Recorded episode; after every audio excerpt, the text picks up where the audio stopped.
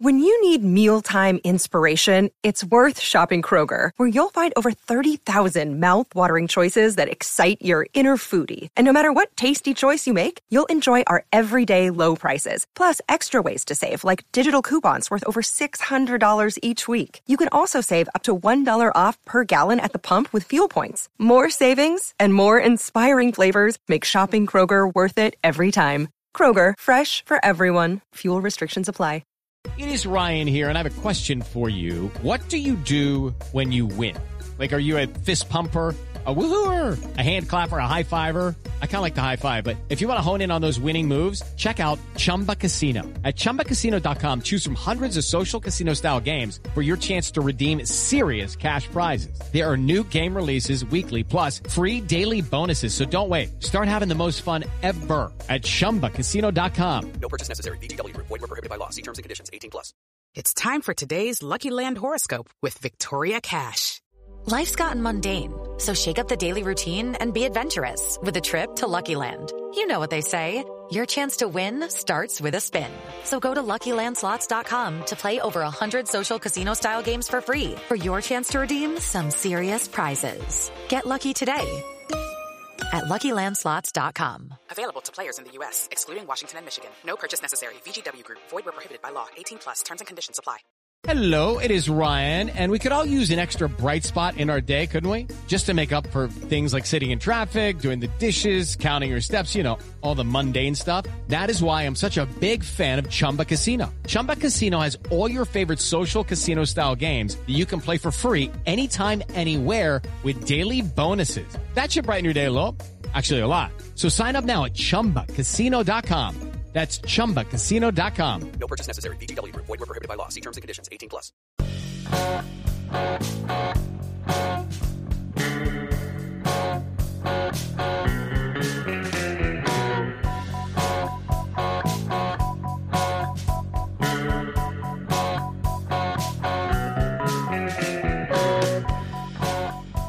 Hey everybody, and welcome back to From Complex to Queens, Amazin' Avenue's minor league podcast. I'm Steve Sypa, and I'm joined this week by Lucas Vlahos and Ken Levin and Thomas Henderson. We are living in a uh, post no hitter world. How how you guys doing today? That was a very fun game, in my Yes. honest opinion. That it was. If you're if I like Jerry Blevins, I don't understand the argument that this does not count as a no hitter. yeah, that's just like I don't know. It's 2022. no one's throwing full nine. If innings. you want to make an argument that a single pitcher no hitter has more juice, yeah, absolutely it does. Mhm. oh, I Still a agree. no hitter. I agree. It has more juice for sure. That, But- it absolutely does. You can't. I that's just taking away from like what everyone did there. And also, it's cool that Mets prospect legend Tylor Megill was the one to do it, and not like deGrom or Scherzer or some shit like that. you know. hmm But yeah, I don't know. Uh, also, the Mets can only wear the black jerseys at home now. Those are the rules. I don't make them. Yeah, I mean, listen, one game, one no hitter. So Mm-hmm. Mm-hmm. It's hard to argue with the results. if these trends continue, all right. So promote extend trade, and on this date back in 1920, the first uh, Major League Negro League game took place between the uh, American Giants and the Indianapolis ABCs, and Indianapolis won 4-2. And the Negro National League it lasted from 1920 to 1931, and then it was replaced by a second league of the same name. A little bit later, the Negro American League uh, was formed. That lasted till the 60s, when obviously there was enough uh, widespread integration in baseball to make the Negro Leagues unnecessary. We got to see some of the greats of the Negro Leagues play in Major League Baseball, but we didn't get to see everybody. Not everybody got their due. So, who are we going to promote extend trade of these players that were Negro League greats that never got to play in Major League Baseball? Who would we want to see? All right. First is obviously the best, Josh Gibson. I mean, I'm trying not to skew things here, but Yeah. Josh Gibson is Josh Gibson. Next, we have the best pitcher in Negro League's history, Smokey Joe Williams. And last but not least It's a guy who played all over the place, has stats from multiple continents, has been enshrined in multiple Hall of Fames in multiple countries, and was an excellent pitcher and hitter, Martin Dihigo. Oh, that's okay. You made it a little tougher. Yeah, that's uh I tried to He's- go the best hitter, the best pitcher, and a guy who was literally great at both. He was like the the the Shohei before Shohei, you know, Mhm, like to put it in the best modern baseball terms.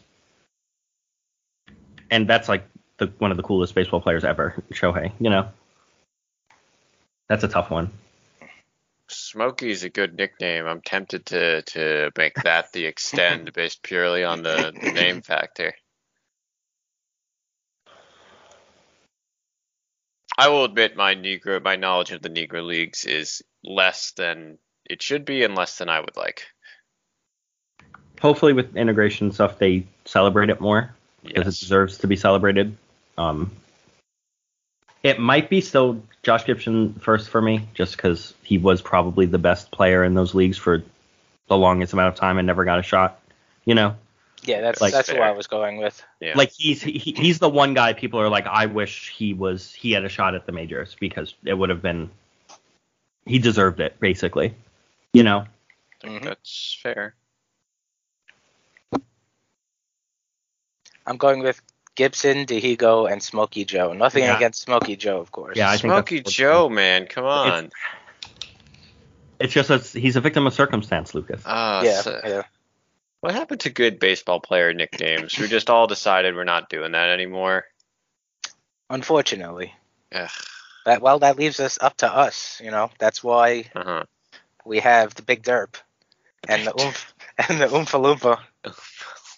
I forgot about Oompa Loompa. Oompa Loompa so Oh, now it's back in my head.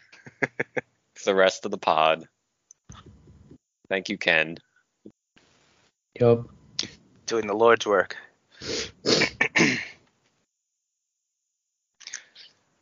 It's the original uh, thing I wanted to do here was players that just never got to play in Major League Baseball, and I couldn't think of a great third. But here's a here's a very tough secondary question here. Who would you rather have, Josh Gibson or Sadaharu O? that's a good one. Ooh.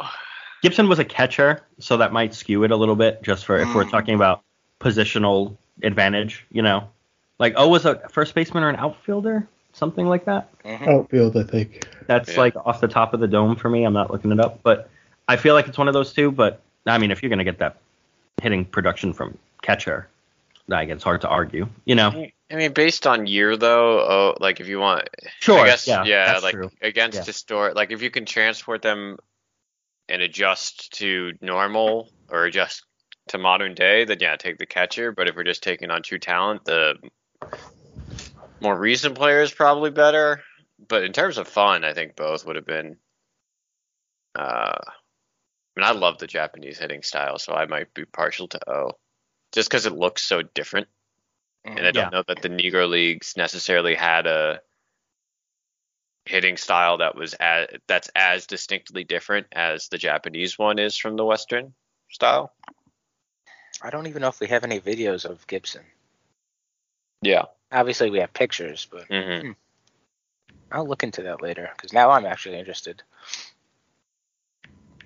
That really is wild how like that league has survived through like word of mouth alone at this point. You know, Yeah, that's that's one thing that like obviously it's unfortunate that the Negro leagues were always a it was unfortunate that there had to be Negro leagues to begin with because of you know uh, segregation in Major League Baseball.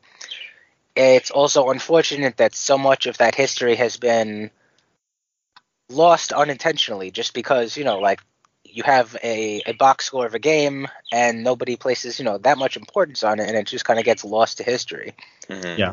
on the flip side of that though it's cool that that has had an effect on the game by just making it so mystical so it, it romanticizes it almost if you know That- and that's how important that league was to people. Yeah. That like we have kept it in the public eye for so long, despite it being really like we have like 20 games of box scores and we don't even know really where these games counted and Mhm. Like you know, like there's so much we don't know about um, the Negro leagues, and also they've stayed alive and in its importance because they are really important.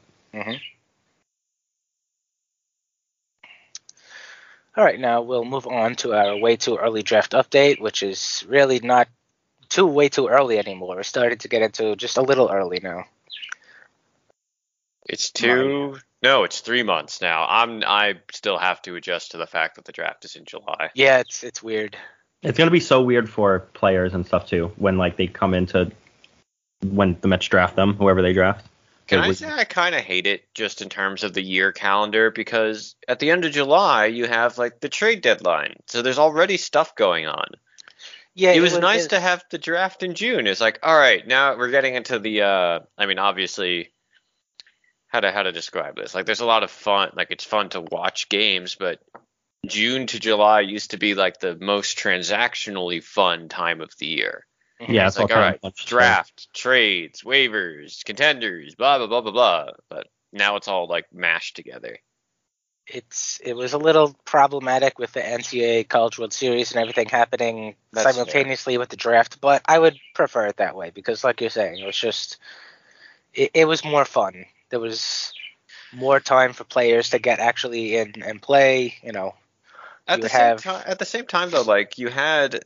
I mean, I understand that it's it, the it happening at the same time as the college. This is a really long tangent. I'm sorry. That's uh, okay. I understand that uh, it happening at the same time as the College World Series was a problem for the production value because like the top guys wouldn't be there or whatever, and they want this to be like the NFL draft, which it will never be, but whatever. But like the one I always remember is Dansby Swanson getting picked first overall, and then his teammates like going freaking nuts on the field at Vanderbilt. Yeah. I think Yeah. uh, after their the the College World Series game they were in, and that was really awesome to to see come up on ESPN. So I don't know. I, I- I'm, I'm being a crank. there are pros also- and cons. I also really liked it for like I remember when the Mets drafted Alonso. I just watched all the the Florida games from then because I was like, oh cool, like now there's an actual investment for me. Mhm. Like because I went to a small liberal arts D3 college, you know, like I don't have like college sports rooting investments. Mhm. I just watch it really for the college for the sports of it. But I remember as soon as the Mets drafted him, I was like, oh, Florida's playing like tomorrow, you know, and I was like, oh, I, cool, I could watch the Mets second round pick because Mhm. he's he's technically a Met, you know, and he's technically still in Florida. I, I always found that pretty cool. That like there was an overlap there, and there was kind of a reason for fans to tune in to those. Um, more of a reason if you're not a college sports fan. Yeah, I completely agreed. On the same boat, I don't have like vested rooting interest in any team, so to see players like, okay, this is a guy I should be rooting for now. It, it is better for the product, the college, you know, uh, the college product. I think Justin Dunn was similar. Like he pitched right after the Mets. Oh, drafted. that's who I I was going watched, I bring. I watched remember, like three or four of his starts. and I watched a lot of his starts then because I was like, oh, cool. Like the I'm Mets pretty sure Pete Alonso took him deep. I Uh, think so. Yeah, I'm pretty sure he did. Ken, do you remember? Do you guys remember uh, Justin Dunn like blowing away Zack Collins right Oh, after yeah, they yeah, both he got drafted? his I'm hand like, later in that game though, Zack Collins. hmm Um, very long dinger. Yes, I mean that was kind of the Justin Dunn story at the time. He'd be good for two innings, and then And the then bad, yeah. velocity would go away. And Ah, it's almost like he was a college reliever at some uh strange how that works out. Funny how life works, but Mm. Yeah, I always we've found that really- Steve's schedule uh, uh, s- uh, sufficiently. That's okay. Well, I mean, we have a good free five minutes or so because both my guys are just injured. So, boop, that's the end of that. Lucas, Brock Porter, and Dylan Beavers. Uh, I'll do Brock Porter first. Uh, Brock Porter had a start on the 28th. So what was that?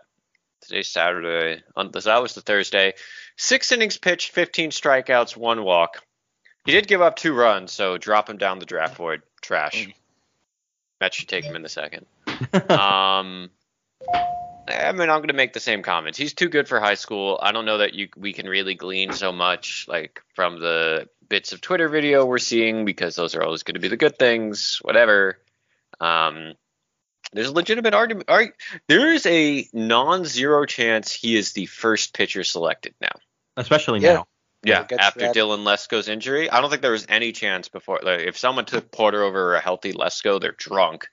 But with Lesko hurt, which I think we'll talk about a little bit later, uh, Porter might be the first pitcher taken. Now, I think there's also just kind of an amalgamous group of these prep arms that you could take in any order, and there's going to be a lot of pr- different prep factors that we're not privy to, but looks real good. Nice, nice prep first round pitching prospect. Uh, Dylan Beavers, three for nine, five walks. The four of them came in a midweek game against the Garbage School. Four? Uh, four, four walk game Pretty good. against Pacific. I don't like. I don't think I ever, as someone who did, called a decent number of Cal baseball games, I don't remember ever calling a game against Pacific. Um, hit a home run against Oregon. Uh, struck out four times this week. I, at least to me, I I, I haven't seen. I, I mean, I was always pounding the table for him as like a top of the second round guy, and now he's sneaking into the back of the first round in mocks. Um, so it seems like teams are liking what they see. I still have a little worry about the swing and miss, but it's a nice uh, it's a nice combination of semi-polished college hitter with upside for more since he's newer to hitting than most. So doing his thing, patience, dingers, just gotta kind of cut down on the swing and miss. The patience always impressive to me with him because like he's mm-hmm. so new to the position. Yeah, I think that like he would be the opposite of that and be Yeah. fooled by all this stuff.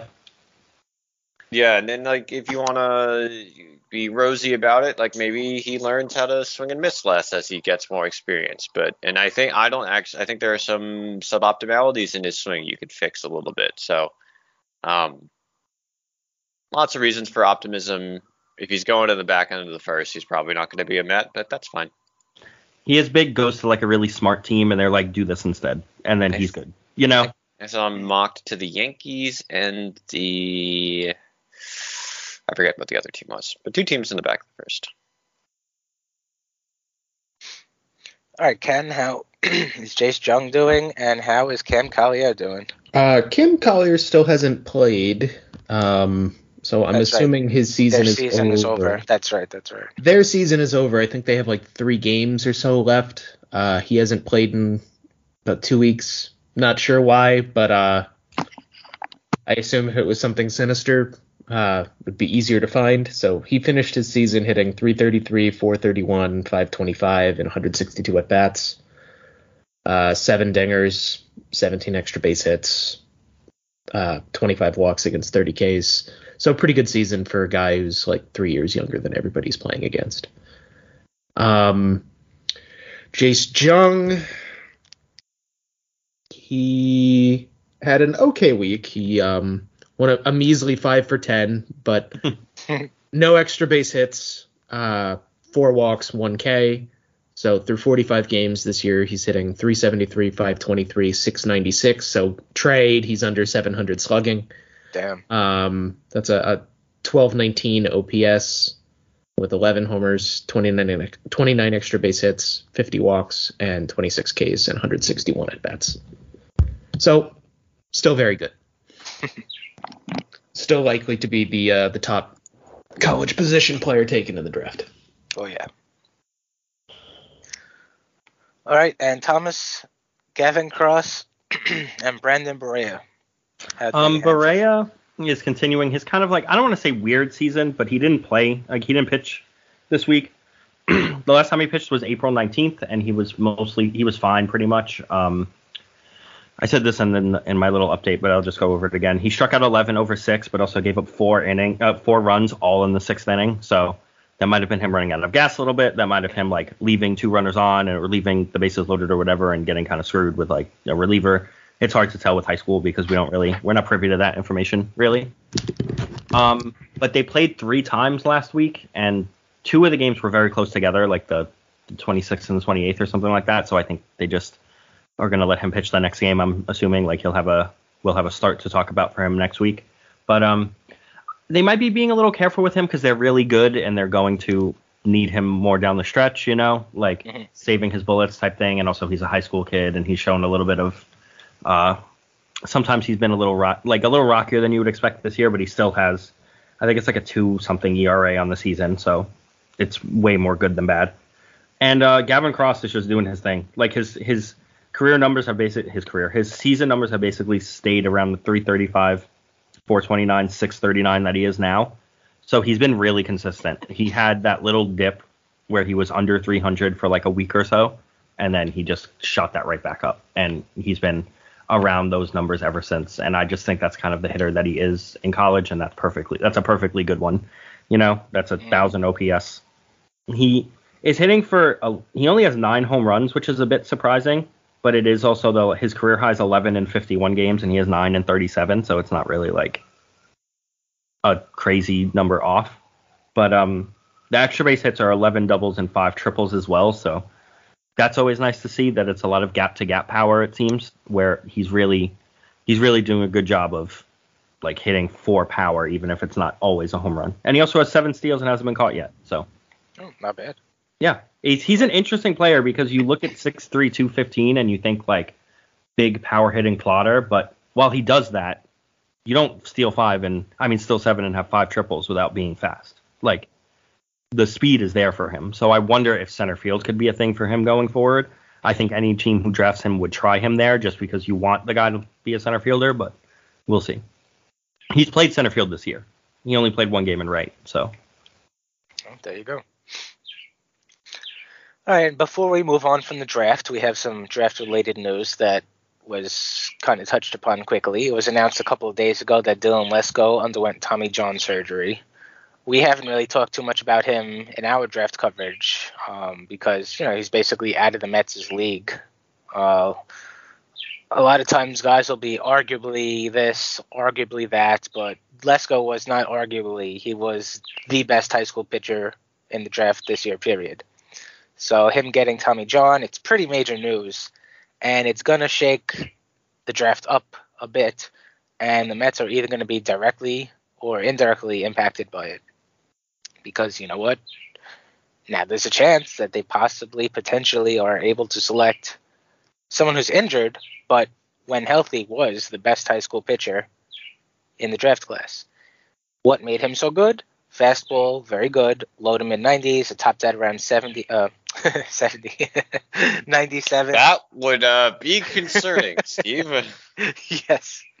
Um, it looked like he threw two fastballs, a four seamer and a two seamer, because the fast the, the four seamer it had some rise when it was up in the zone, and the two seamer had some arm side run and some sink when it was thrown low. Definitely above the average uh, to plus pitches.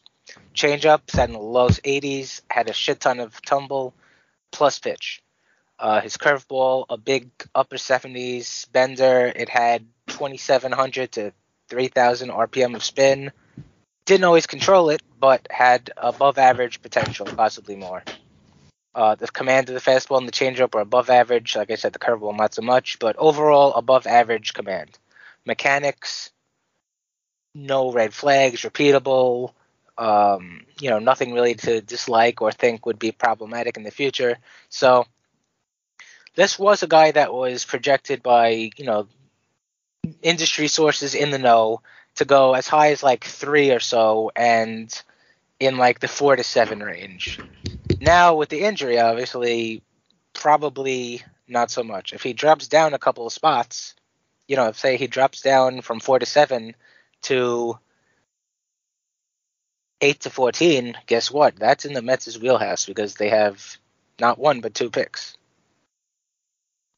Uh, man, if this was, and I, maybe you guys disagree, if this was literally any other team in baseball, e- even if this was the Mets two or three years ago, I'd be screaming on the podcast right now about how they need to go draft Dylan Lesko, how this is an incredible opportunity to land a, a top five level talent, that Tommy John isn't a big deal. And frankly, Tommy John isn't a big deal for most of the league. It's a big deal for the Mets. they cannot, cannot, cannot rehab a Tommy John correctly for the life of them. Like, legitimately, when was the last time someone had Tommy John and came back from it okay for the Mets? Thor took two years and had a setback and doesn't look the same. Szapucki is broken. I won't fault them for Molina. His mechanics were always gonna fuck him anyway. Uh, you go further back, Matz had issues. Bobby Parnell's career ended. Uh, the dude they traded for, uh, Billy Hamilton, was never the same. They they can't do it. Yeah, that would be my concern too. Is just they're in a, they're not they don't have a strong history of rehabbing this injury correctly. I mean, even Matthew Allan already had a second surgery. Like the second surgery. How could I forget? Like, like the second surgery he had is quite common for guys who've had Tommy John, but also you Right. don't want him to have it. You know, like Mhm. Matz had the same thing, and so did deGrom. Like deGrom's, they they healed. They, they actually did a pretty good job, and it was fine. But that was also like 12 years ago. You know, like De- deGrom had his arm had that second surgery like well after his Tommy John. I think it was just happenstance that he had it, but. I don't know. Like I, I genu- I, I- I agree. I think they, I think having the second first round pick gives them a bit of a cushion to do this though, where other teams don't have that. Like whoever's picking 10 or 12, I don't remember off the top of my head. Like that's their first round pick. Like it, it completely relies on if they rehab his Tommy John right. If they do, then it's a steal, and if they don't, then you've basically wasted your first round pick. The Mets pick two, three picks later. So if they do knock on wood draft him and mess it up, or not, I don't want them to mess it up. If they do draft him and mess it up, they still have a second first round pick that they the draft isn't all lost. So I think that's an interesting kind of hedge that they have, like a natural hedge they have that other teams don't. Agreed. It's. I don't know. I mean, it was, we, we've seen It's last. tough uh, tough, yeah, though. as we saw last year, that you know that maybe they don't like uh, pitchers with potential injury issues. We also don't know what Rocker had. Like, like if Rocker had something worse than Tommy John, then like, and the Mets are do, denying that, then that's fine. But they know what Lesko has. Like, Yeah. Every single person knows that it's Tommy John. I'd Like- say this is closer to Ginn than it was uh, Rock. Mhm. Yeah. I agree with that. Ginn didn't it- have a great Tommy John recovery either. He didn't. Uh, he did not have a great Tommy John recovery, but it is closer to Ginn than it is. Uh, At least in terms of like things the Mets might do. Mhm. Yeah. Uh, it. This kills me. At the same time, though, consider how many pitchers in this draft are were like first round talents. You know, like top half first round talents, whatever. That now have had Tommy John surgery. I mean, you have or, or some other similar injury. You know, is this gonna drop Lesko that much? Maybe I don't know. It really like Like when you're when your entire when you're when the entire group of pitchers who are considered the top pitchers are all hurt. does that basically just say everyone okay well you got a mulligan because there's no guy that is now heads and to- shoulders above everyone else. I mean, but we're not even talk. We haven't talked about those guys in this time. Right. Like no one has talked. No one wants them. Yeah. Um, and frankly, that might be ar- a better argument against drafting Lesko, right? If if if at the start of this process, 12 months or 15 months ago, whatever, there were four or five top level arms or three, however many, and Lesko was the last one standing, and now he's down as well. Why should he be higher up than the other guys who all got hurt? If anything, he should almost be lower, right? Because he's a high school arm, not a college arm, and his surgery is later, so it's going to take him longer to get back on the field. I, Plus complicating things, he also has a commitment to Vanderbilt.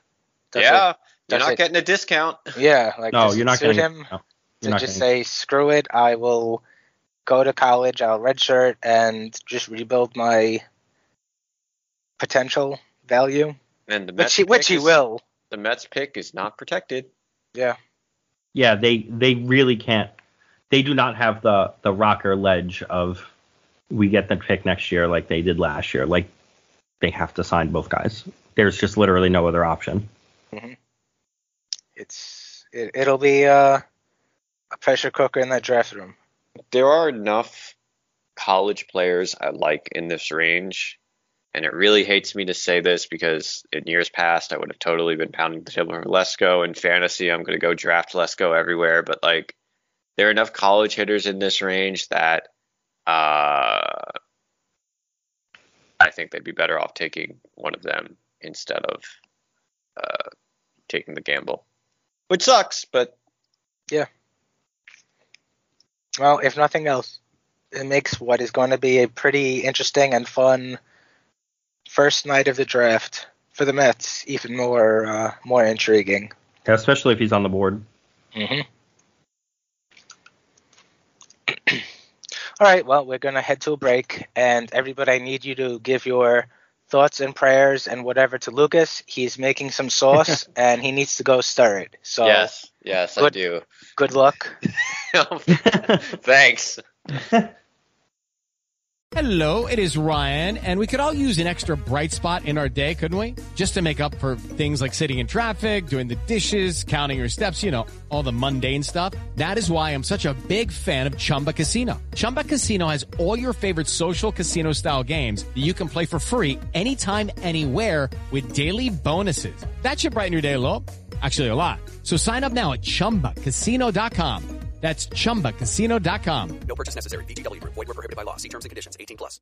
Hey guys, it is Ryan. I'm not sure if you know this about me, but I'm a bit of a fun fanatic when I can. I like to work, but I like fun too. It's a thing. And now the truth is out there. I can tell you about my favorite place to have fun. Chumba Casino. They have hundreds of social casino style games to choose from with new games released each week. You can play for free anytime, anywhere. And each day brings a new chance to collect daily bonuses. So join me in the fun. Sign up now at chumbacasino.com. No purchase necessary. Group. Void were prohibited by law. See terms and conditions. 18 plus.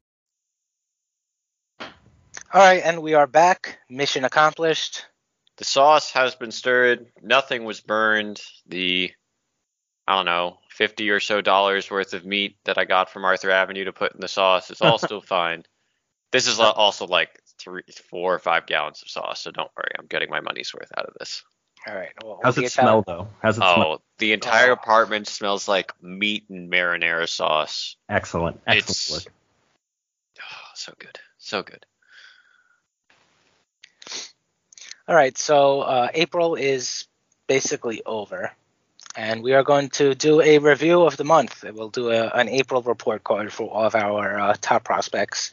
Very simple: stock up, stock down, holding, or obviously you know some kind of other, be it a medical issue or players no longer on the team or whatever the case may be.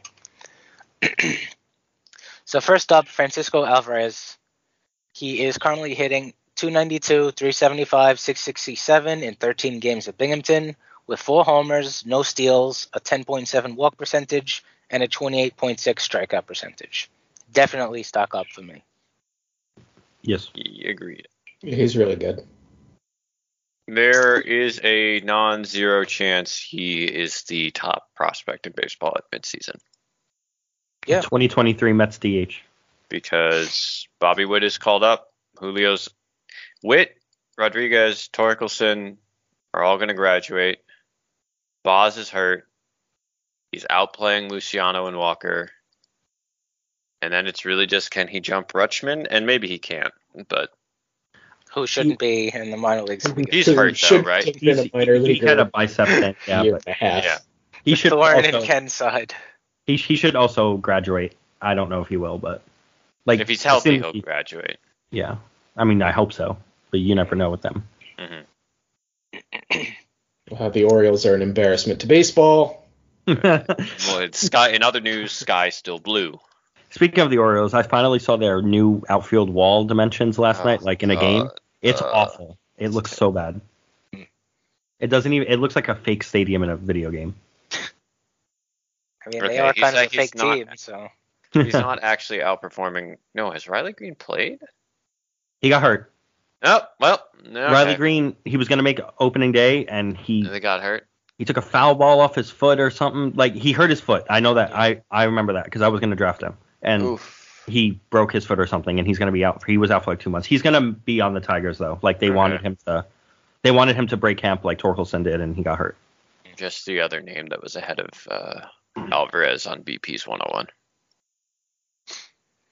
All right, number two, now Brett Baty.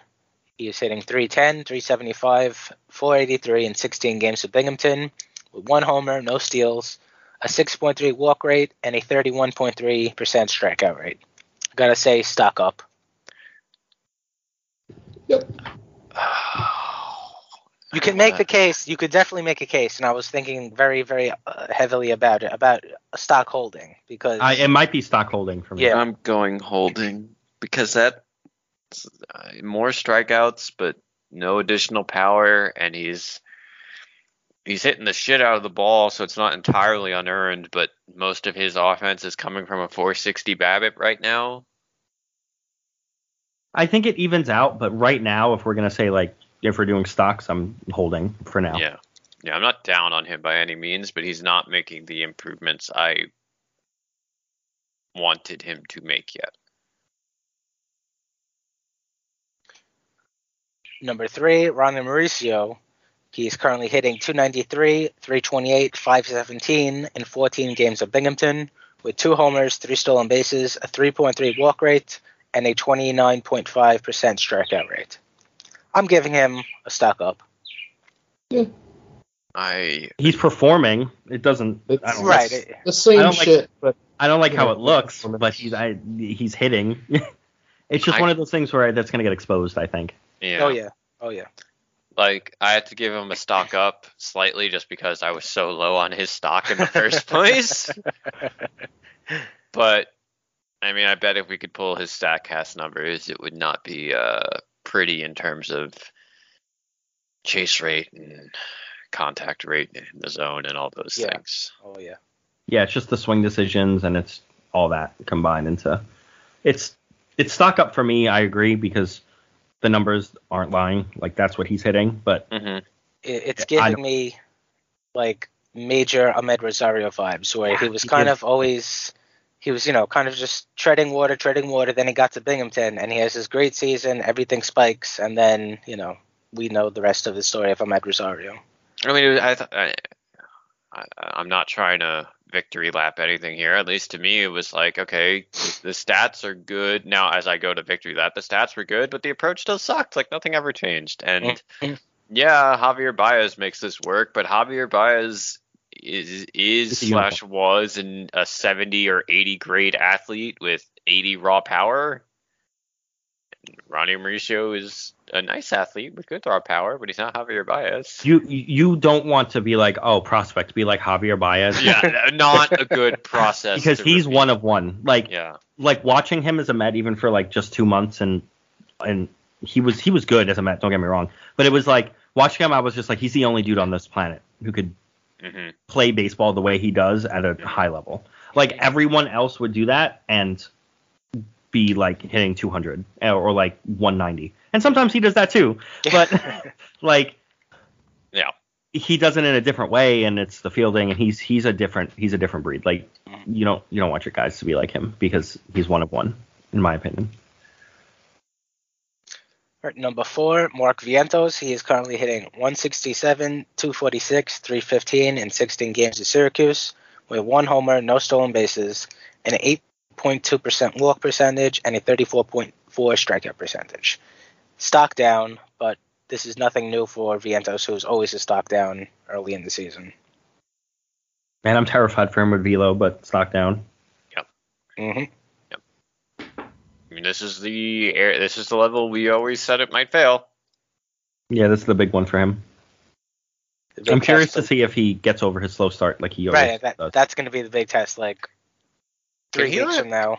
Can he report to spring training with like the pitchers and catchers and get a month head start on everyone? Maybe.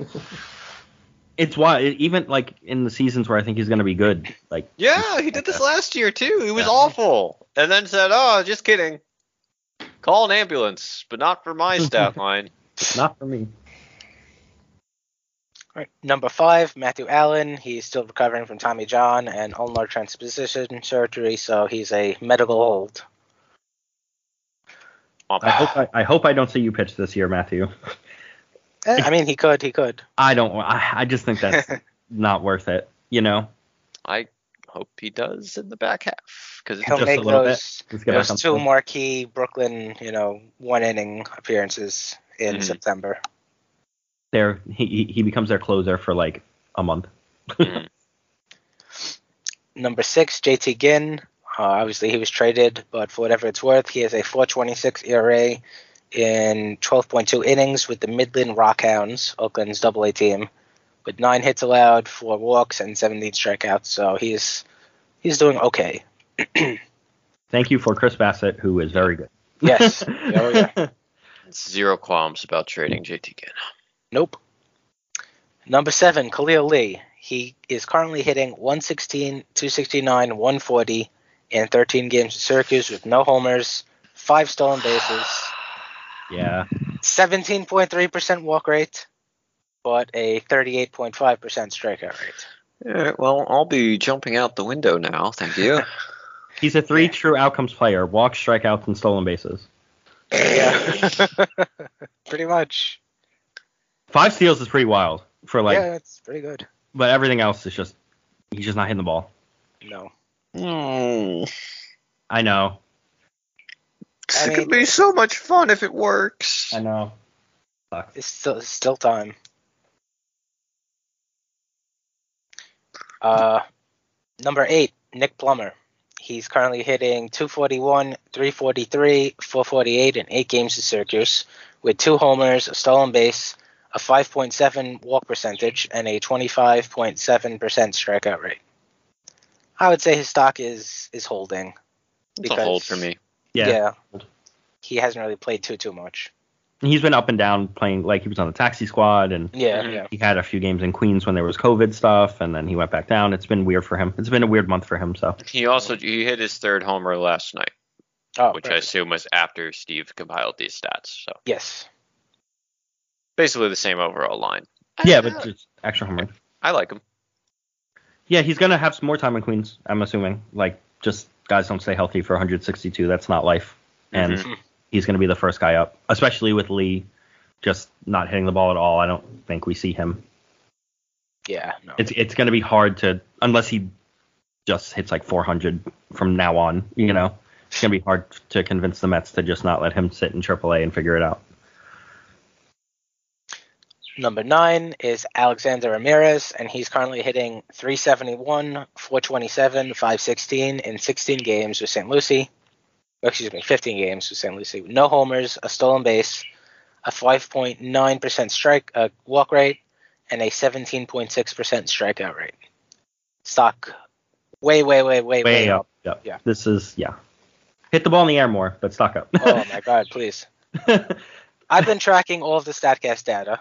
I uh, yeah, I'll send you guys because now that the month is over, I'll send you guys. But he's averaging like 93% exit velo, something to that effect, and averaging you know launch angle is a weird thing to do. But I mean, it, it is a statistic. However much value that statistic has, that's up to debate. But he's averaging like a two percent, uh, excuse me, a two degree launch angle, which is we not call that uh, the Eric Campbell. Yes, Yeah. Thomas beat me by one second. I was I mean, waiting on still- because as soon as his, Steve said, said that to us before, I was like, oh, Eric Campbell. Mm-hmm. Okay. I mean, he's. I mean, he's. He has a very high batting average. So like he's hitting the ball on the ground and it's getting by the fielders. Oh yeah, because he's smoking the ball. He's he's stinging it. Yeah, but it just man, once he figures out things a little bit more, like mm, That's it. something. Yeah, if he starts hitting the ball in the air with that exit, with that amount of like raw exit velo off his bat, he's gonna. That's gonna be interesting. yep. All right, number ten now, Jaylen Palmer. He's currently hitting 135, 289, 189 in 12 games with Brooklyn, with no homers, three stolen bases, an 11.1% walk rate, and a 48.9% strikeout rate. Um, not good. I am out. It's only 12 games, but I might be out. I might be starting to get out too. It's Yeah, it just. I mean, I'm not. I'm not out, but it's just like, man, come on, dude, you're better than this. Yeah, I really like him and I really want it to succeed, but like he just hasn't hit at in Brooklyn ever. And this is his second go round at Brooklyn, right? Uh, yeah, he spent about a third of the year last year. So I mean, I won't call it a second. You know what I mean? Like, he's been exposed to those kinds of pitchers. and it's to start this slow after repeating to start at the same place you ended with is worrying for me. Yep. Hey, maybe he'll pull a Shervyen Newton and in two years go back down to A ball and figure it out. Shervyen Newton's still striking out 30% of the time. He hasn't figured it He's out. hitting the ball hard though, right? Yes, I mean, Yes, he always yes. hits the ball hard. All right, next up is number 11, Hayden Senger, and he is currently hitting 231, 318, 410 in 12 games at Binghamton with one homer, one stolen base, a 6.8 walk percentage, and a 27.3 strikeout percentage. That is a slight stock down for me. Eh. Yeah, I'm I'm fine with that. I'll say hold, especially because he's in the t- weird timeshare with Alvarez, which is probably not the best for Senger's development. Yeah, but really I know, know. why he's there. Like that's I- so, I- it's really weird.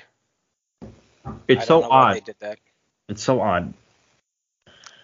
I guess because they're they're DHing Alvarez a fair bit, so Mm, like sure the thing like i can i can understand that and i can understand also like it's cool to have like a, another catcher who's defense oriented working with alvarez to help alvarez. That's that's cool. But you have nick meyer in aaa who's having a good season but he's less valuable than Senger is. Like you could just flip-flop them. Give Senger more playing time. You have a Mhm. pretty solid defensive oriented catcher helping alvarez where he needs help. Like I, i don't I- yeah, they feel it feels like they should be switched and Senger should be catching every day and uh, Syracuse. Also, like if something happens to Nido, like theoretically Sa- Senger's your third catcher. I mean, I know it's Mazeika because they they adore him, but theoretically it should be Senger coming up, and he's in Binghamton in a timeshare. You know, like it's just yeah like yeah it, it it feels so weird and like Nido I think he's close to being a free agent like Senger might be a guy who should be replacing him internally but if you're not doing that because he's in double A you know like it's just very strange to me their handling of their handling of Senger this year. Agreed. I think it says what they think about him though. Not protecting him in the rule 5 and then mhm. making him Yeah. out as his backup. Like I think that sends pretty clear messages that they don't think he's a he is one of their top prospects even though industry wide he's a top 10 to 12 guy Next up, uh, number 12, Calvin Ziegler. He currently has a 3.07 ERA and 14.2 innings over four starts to St. Lucie, with four hits allowed, nine walks, and 26 strikeouts. He gets a stock up. yep he's a perfectly good pitching prospect He was real good last night. yeah he was right Yes. three hitless innings or something 4.1 innings, one hit, and nine or eight strikeouts. Hmm I should was good, know yeah. because I did the report yesterday and it's already left my brain. Nine strikeouts. Nine, yes. yeah. Uh, look, he wasn't supposed to be their top pick, but he sure looks pretty freaking good. And we heard like there were whispers about him looking real good on the backfields and all that. So Yeah, I mean, he's performing as. I don't want to say. He's performing better than advertised, I guess, so far, so. It's what you want to see. we don't have the Statcast on him, do we? We or do. should because it's St. Lucie. Okay, Yes. I gotta go take a peep at that at some point. I mean, he's average, been averaging about 94 with the fastball. Uh, it's Mhm. touching 97, which is good. I could pull it up here. Uh, nah, it's- you don't have to do it in the right. middle of the pod here, but I'll I'll hit you up for that afterwards. Yeah, no, like I said, I'll, I'll send everybody the uh, document once the month is over completely. But there's some good stuff there, folks. Definitely some good stuff. Um, number 13, Eric Orze. Maybe not so much good. 11.05 ERA in 7.1 innings over six appearances out of the Syracuse bullpen, seven hits allowed, four walks, and 12 strikeouts. it's only seven innings but damn he's just getting Yeah. lit up time he goes out at this point I would say I would I would say hold because you know just six appearances or whatever, but he is getting hit hard. You know he is he is still striking people out, which is good. He's not like going crazy with the walks, but it's just you know it's a, it's a down for me because those hits are like hard hits. Yeah, he's getting lit up. It's a down. Like Yeah. he could salvage it easily and be fine. It could just be a little bit like he's struggling early in the season, but that doesn't mean it's not a down right now. hmm Number 14, Jake Mangum. He has currently hit, he's currently hitting 189, 259, 340 in 13 games at Binghamton with one homer, one stolen base, 8.6% walk rate, and a 31% strikeout rate. It's down, Yeah, Yeah, gotta be. especially because I mean he spent the entire season in Binghamton last year, so you should Yeah, not that's be rough. Next up, 15, Adam Oller. Uh, obviously, he was traded for what it's worth. Oakland gave him a spot in the rotation, and he made the majors. So, I mean, I guess in, in that sense, it's a stock up for him. But he hasn't been good. He has a an 11.17 ERA in three point, excuse me, 9.2 innings, with 15 hits allowed, eight walks, and eight strikeouts over three starts. So, but we got Chris Bassitt. Yeah. Is it weird that I was more annoyed about giving up Oller than Gin, Jin, whichever? Uh, I think so. A, a lot of people, a lot of people in I was the, pretty down on, on Ginn. a lot of people, yes, were very down. I mean, uh, I didn't get it. Oller is like the throw-in piece, whereas Ginn is the prospect. But a lot of people saw Oller, you know, having a pop in velocity and an improved slider, and Ginn recovering from Tommy John and having the inverse, a little Mhm. bit less velocity, and his pitches are less crisp, and we're flip-flopping in value. But in the long run, I think Ginn is the much better pitcher. But we'll see. Yeah, the Mets got Chris Bassitt. Exactly. That's Yep. what that matters. All right, number 16, Dominic Hamel. He currently has a 4.66 ERA in 9.2 innings over three starts at St. Lucie. He's allowed 12 hits, he's walked five, and he struck out 12. For me, this is a stock holding. I agree. As someone who made a bold prediction about him, this is about what I'd expect from him as a starter. He's a guy I'd put in the bullpen sooner rather than later. The Mets clearly disagree. Um, I think that's where he ends up, though. right, and he's but he's older, so I don't understand why you're wasting time with a 23 year old Yeah. in. Right. But whatever. I mean, Like I was saying to Ken last week when I was looking at his data, I feel like right now this is just a learning period because he's throwing six different pitches in in you know his games. A starting pitcher, unless you're Yu Darvish, unless you're King Felix, you don't need to throw that many pitches. I think right now they're just seeing what he has, seeing what works in the major leagues, and at some point in the future they'll say, okay, stop throwing all this stuff. These are the things that we've identified as good. Focus on these things, and then he will be better from that point on. But that's just my hypothesis right now. Brandon Webb used to throw seven. Brandon Webb I would think like Bassitt throws a lot of pitches too. Brandon Webb would before. like randomly drop in a knuckleball every now and then as like a normal ass pitcher. We we need to normalize that. He was so freaking good. It's a shame his shoulder gave out. Yeah, he was really good.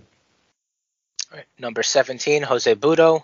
He has a 3 ERA in 18 innings over four starts at Binghamton. He's allowed 14 hits, he's walked 6, and he struck out 26. I'm going to give him a holding. He's a hold. Great. He is who he is for me. Really? I mean, this is basically what he did last year. So, Yeah. yeah at the same level. But he but he's showing he can do it again. Uh, I, I'm I, look at the risk of uh falling into the casual the the bucket of casual Twitter Met prospect guy Uh, who don't loves be a- everyone. Don't be a filthy casual, Lucas. Uh, I'm I have an eyebrow raised. I am intrigued that he's Oh, doing sure, this like- again. This Oh, is yeah. stock It's up nice. for me. That that's a, he's. I mean, we ranked him 17. I think it's a good spot for him, especially given the mishmash that you know someone who's ranked 17 could just as easily be ranked, you know, 12 in this system as it was composed last year.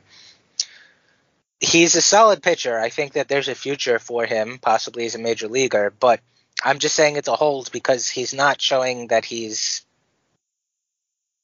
done anything different. He's just continuing over 18 innings the same kind of numbers that he put up last year against Double A competition, doing the same stuff. Uh, you know, only now it's 2022 instead of 2021. It's it's good and it's useful to see that he can still do it this year, and that you know the 60 innings or whatever it was that he pitched last year wasn't a fluke.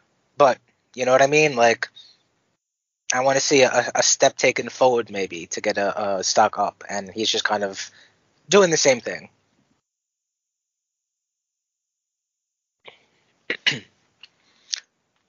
All right, number 18 is Josh Walker. He is currently injured, so it's a stock holding for him, medical reasons. Number 19, Thomas Szapucki, and he currently has a 338 ERA in eight innings over three starts at Syracuse with eight hits allowed, three walks, and 15 strikeouts. I want to believe. I, I'm going to give him a stock up just because, it, it, you know. He stayed healthy. It's I a want to believe. 2019 prospect guy Lucas is super excited right now. Thomas Szapucki is striking out 17 per nine in AAA. It probably there's probably nothing to Eh, we'll see. Yeah, who knows? Wish- I mean, go ahead. Wish he had more innings, but Yeah, I'm okay with being careful with it though. Like, but if they're going to be careful with it, then just pick what they want to do. If they say, well, we don't want him to throw enough, too many innings, so let's just put him in the bullpen. Let's make him our closer. Let's make him a something or other. Like I mean, that's what they should do, I think. But A Yeah, closer it just- Thomas Szapucki would be very fun. just something, you know. But I mean, it is also a month into the season. He literally just has eight innings, so maybe they'll figure something out. A couple of weeks from now. hmm All right, uh, 20, Brian McGuire, and he has a 9.53 ERA in 5.2 innings over five appearances of Binghamton, with five hits allowed, six walks, and nine strikeouts. He is a stock down for me. Yep. Yep. Yeah, I just would like to have seen more. I mean, we know he's going to give up hits. We know he's going to give up a ton of walks. I I would prefer to have seen more strikeouts than just nine in 5.2 innings. But with his stuff, he should be. yeah. hmm Okay, 21, Junior Santos, and he currently has a 8.03 ERA and 12.1 innings over four starts at Brooklyn, with 18 hits allowed, 10 walks, and 11 strikeouts. Unfortunately, this is a down, stock stock time. down, and as the conductor of the train, I am I'm slowly pulling into the station here, getting I my bags you. ready. I mean, he's a guy who wouldn't have been a, a top 25 guy in like a slightly better season uh, system, right? hmm Yeah, I I think agree. so. I didn't Just think, I tall, don't think projectable pitcher without any other determin- determinable skill, determinable skills. yeah, that's a guy who every other Listen. system has eight of them. Being tall is a skill. Is it though? I think it might actually be an active detriment now in the era. Now that we actually under like this is something we said about Noah Syndergaard for you. Like, oh, big, strong guy, tall. He's gonna throw his fastball up in the zone and get whiffs. And now, now the science is more well. If you have a lower release slot but can get rise in your fastball, that's actually better. I don't know that being tall is as much of an advantage as we've characterized it as for years. I mean, it's maybe it's not a skill, but it's you, maybe it's not a positive, beneficial thing, but it, it's a skill. Okay, you can't Mhm. teach that. All right? Mhm. but yeah, I mean, he's just everything that he's allowing is is being hit hard. He's walking tons of guys and he's not striking them out. It's just, and this is all happening in Brooklyn, where you know Brooklyn does Brooklyn things. So Mhm. He's just been like in that same area. I feel like forever. yeah, like there's been no progression, unfortunately. and he's getting lit up now and it's like every other year it's like well he was super young and you can excuse it and well he was super young and you could excuse it but at this at some point he's not super young anymore like he's still younger than he's still plenty young don't get me wrong but Right, he's younger than average, but he's at a point where he should have things developed more. like experience wise he's Yeah, not yeah. you know what i mean i don't know it's just not great, not good. yeah Speaking of not good, number 22, Travis Blankenhorn. He's currently hitting 196, 233, 393 in 16 games for Syracuse, with three homers, two stolen bases, a 5% walk rate, and a 30% strikeout rate. Ooh, Oh, So, it was yeah, bad. yeah. All my guys I liked in AAA are bad. it's one of those years. Do you like Carlos Cortes? Because Why don't you take a guess at that, Steve? Do I like Carlos Cortes? does anyone like Carlos Cortes? Well, he is currently hitting 179, 258, 286 in 17 games for Syracuse, with one homer, no steals, an 8.1 walk percentage, and a 19.4 strikeout percentage. I mean, honestly, it's looking at the underlying numbers. I mean, an 8.1 walk and a 19.4 strikeout. It's not terrible. No, it's not. There are certainly guys. It might be the lowest strikeout rate on this entire list. Yeah. But we don't like Carlos Cortes. No, I mean he's he's gonna get major I league believe- time, and it's gonna be annoying. I, I believe he is technically a friend of the podcast, though. So Well, he ain't no friend of mine. Number 24, Levi David. He has currently rocking a perfect zero ERA over five innings, uh, four appearances with St. Lucie. He's allowed one hit, he's walked six, and he struck out nine. So for me, it's a stock holding, hmm just because I would want to see more strike. He should be getting more sw- strikeouts. yeah, at that level. Yep, Yes. I agree. How old is he? Do you have that on hand? Uh, he's a little older. I. Twenty-three, what- I think. That's what I Yeah, thought. yeah. He's a little older too. Yeah. So he should be doing like he, he should be dominating a little bit. It's funny to say that about a guy with a zero ERA, but like he should he be should like have a negative ERA. he should be striking more people out. You're right. And Excuse has me, he's stuff to do that. 22. He'll be 23 in June. Okay. Okay. And last, Yeah, but I not- like him. Don't get me wrong, Yeah. but Exactly. Yeah. yeah. Last but not least is Robert Dominguez, coming in at 25, and he had surgery back over the winter, so he hasn't played, and that's a medical hold. So, suffice to say, um, from the top 25, the little uh, could yeah. be doing better. Have there been some other players that are not in the 25 that have caught your guys' eyes? Can I? Can I? Yes, uh, you I like Keyshawn Askew quite a bit at this Mhm. point. I am very. uh when the dude just keeps coming out of the bullpen and blowing people away for five innings, I would like them to promote him. it's fun Uh. It's askew. Yes. Yes, I've made like 17 puns about this in three different farm reports. The readers must be getting very fed up with me at this point. and we have like five years to go. Uh huh. And frankly, I'm again getting back to that vertical attack angle thing. I'm more intrigued by sidearmers than I used to be. Um, he's another guy I'd actually like to dig into the Statcast data about. But he's currently in 16 innings. He has struck out 20 batters Mhm. and walked three. Yeah, He's control, way too good for St. Lucie. They need to promote Yeah, him. he's too good there. The control is surprising. Yeah. Because What's his he's, average uh, fastball sitting at? Uh, 91. Okay, so the velocity gains from the spring haven't totally held, but I mean, suppose you know how the Mets go. mhm. Um, let's see. His fastball is averaging 90. Let's see, 89.9. Yeah, it's about 90. Mm. Still intriguing. I think from I mean, that angle, 90 he's a is le- fine. right. He's a left-hander. He is throwing from a very funky sidearm angle, and it's really more of a sinker than it is a fastball. So it's getting that additional, you know, sink and run on it. So Yeah. definitely, um, a guy who is who has some helium here in the system right now. And he like, if you're gonna make him a pure reliever, which I think they should, like he Yeah, could kind of a little quick here, you know. Mhm. Like I'm not saying Mhm. this year, but like a like a full blown reliever who's a college, he was a college arm. Like it's not like you really have to keep him down at these levels to develop him, like you could be a little aggressive with that Yeah, yeah, profile. he could he could end the season in Binghamton, and nobody would find that weird. and then he's in the he's in the like offhanded conversation spot for a bullpen role next year, especially with, I mean, the only reliever under contract next year is John Curtiss. like, you know, like it's a fluid bullpen next year. Like that's probably won't stick, and I wouldn't be surprised if they extend some guys that they have in house.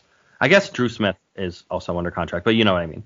But like, I like Edwin Diaz is the one that rings that comes to mind. I wouldn't be surprised if they extend him. But like, there's a lot of spots for him next year, and Yeah. there's no real lefties even now. Like the lefties are Chasen Shreve and Joely Rodriguez, and they're easy extendable guys, but also you can use another one too. Like there's no reason not to give them a comp- competition with a guy like Askew, and if they win out, then Askew goes to AAA, and Mhm. he's the first guy up when you need him. So Any other names you guys have kind of popped for you? was mine. so far it's just been so bad. like like bad. like the the system has really struggled this year, Yeah. and that shows in its in its players. Like I can't really think of off the top of my head. I can't Yeah. really think of when I would have to like look into it. I still think Mike Vasil's semi interesting, but Yeah, Vasil's uh, more in like a I think he's gonna be like a middle reliever someday. Mm hmm Well, Yeah, the that's fine. college guys are in similar boats. I feel like the Mets are just kind of seeing what sticks right now. Right. There was there's another name there's like a random pitcher that was getting some buzz on Twitter and the name is escaping me right now. It wasn't anyone of particular note, so Hmm. uh I wish the Mets uh, uh, this draft should be fun. Hopefully we get some uh, a more interesting system out of it. Yeah, we have two I was old talking- friends. Oh, go ahead. I was talking to my friend about the Mets system, um, and basically I was like, they could get two top five prospect gu- guys in their system in Mhm. July, Mhm. and I would not, I wouldn't be surprised. Like, and I looked at the list and I was like, yeah, easily. Like we could be talking about two guys who slot into the top five, and if they play their cards right, and Mauricio is is what he is, he might you you might get a top three out of one of them. You know, Mhm. hmm Two old friends, Shervyen Newton and Stanley Consuegra. They are both getting off to pretty good starts. Uh, is hitting 279, 329, 397 in 70 games with St. Lucie, with a homer, a stolen base, a 5.5 walk rate, and a 34.2 strikeout rate. It's cooling off a little bit, but he started at the beginning of the season pretty uh, pretty hot. And similar to Alex Rodriguez, he's hitting the ball pretty hard, which is nice to see, even if it's not really translating too well in his batting line. Uh, Shervyen Newton, 281, 364, 491 in 17 games with St. Lucie, one homer, no stolen bases, uh, 10.6% walk rate, and a 28.8% strikeout rate. He's a little old, but it's nice to just see him having. He he has life. yeah. I don't know what becomes of him going forward, but there are finally some returns on the Newton. Um, Another guy I want to believe in. yeah. And one guy that's pretty underrated, he's not really getting a lot of talk, and it's just, he he's performing pretty well in a situation that you don't see too many guys in. Wyatt Young, who was drafted last year, He's an interesting guy. He was sent to Syracuse. You know, he was drafted last year, and they sent him to Syracuse this year because they just needed some bodies. In 11 games, he's currently hitting 333, 469, 410. No homers, no walks. Uh, excuse me, no homers, no stolen bases. An 18% walk rate and a 16% strikeout rate. How did I miss this guy? I love the walk demons.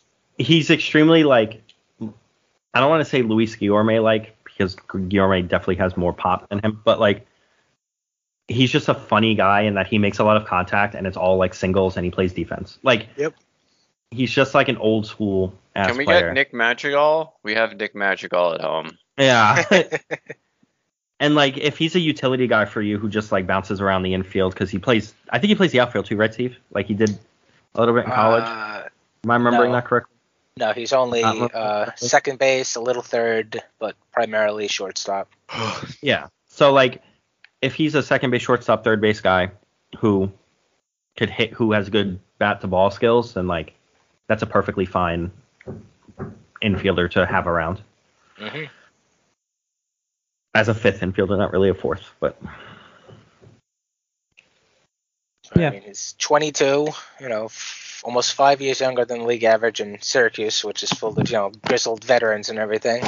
No, it's pretty crazy to see a guy just kind of jump into a spot like that and really take over. It's nice to see. It's good to see some good stories coming out of the system for a change. and he's Hawaiian, and the Mets have a long history of Hawaiian players, of course.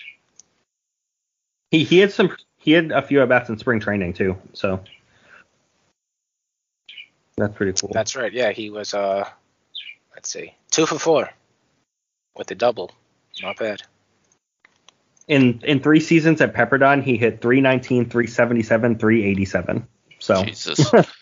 that's the type of hitter he is, and that's fine. Like it's a nice little, it's a nice little role player to have, a nice little bench bat. But Yep. more utility infielder than bench bat, but you know what I mean, especially in a DH world. So obviously, system could be better. There are some bright spots, but on the whole, it's more uh, dross than anything good. But you know what? That just means that there's more time for players to heat up and do good. So perfect. All right. Well, if anyone has any questions, comments, whatever, you can send us an email at our email address from complextoqueens at gmail.com. You could follow us on Twitter and shoot us questions there. I'm at Steve Sypa. Lucas is at elvlahos343. Ken is at Ken1191. Thomas is at Zed Met Season, SZN. Subscribe to the podcast wherever you get podcast from. Rate and review it. And of course, we thank you for listening. So we will be back next week. So until then, love the Mets. Love the Mets.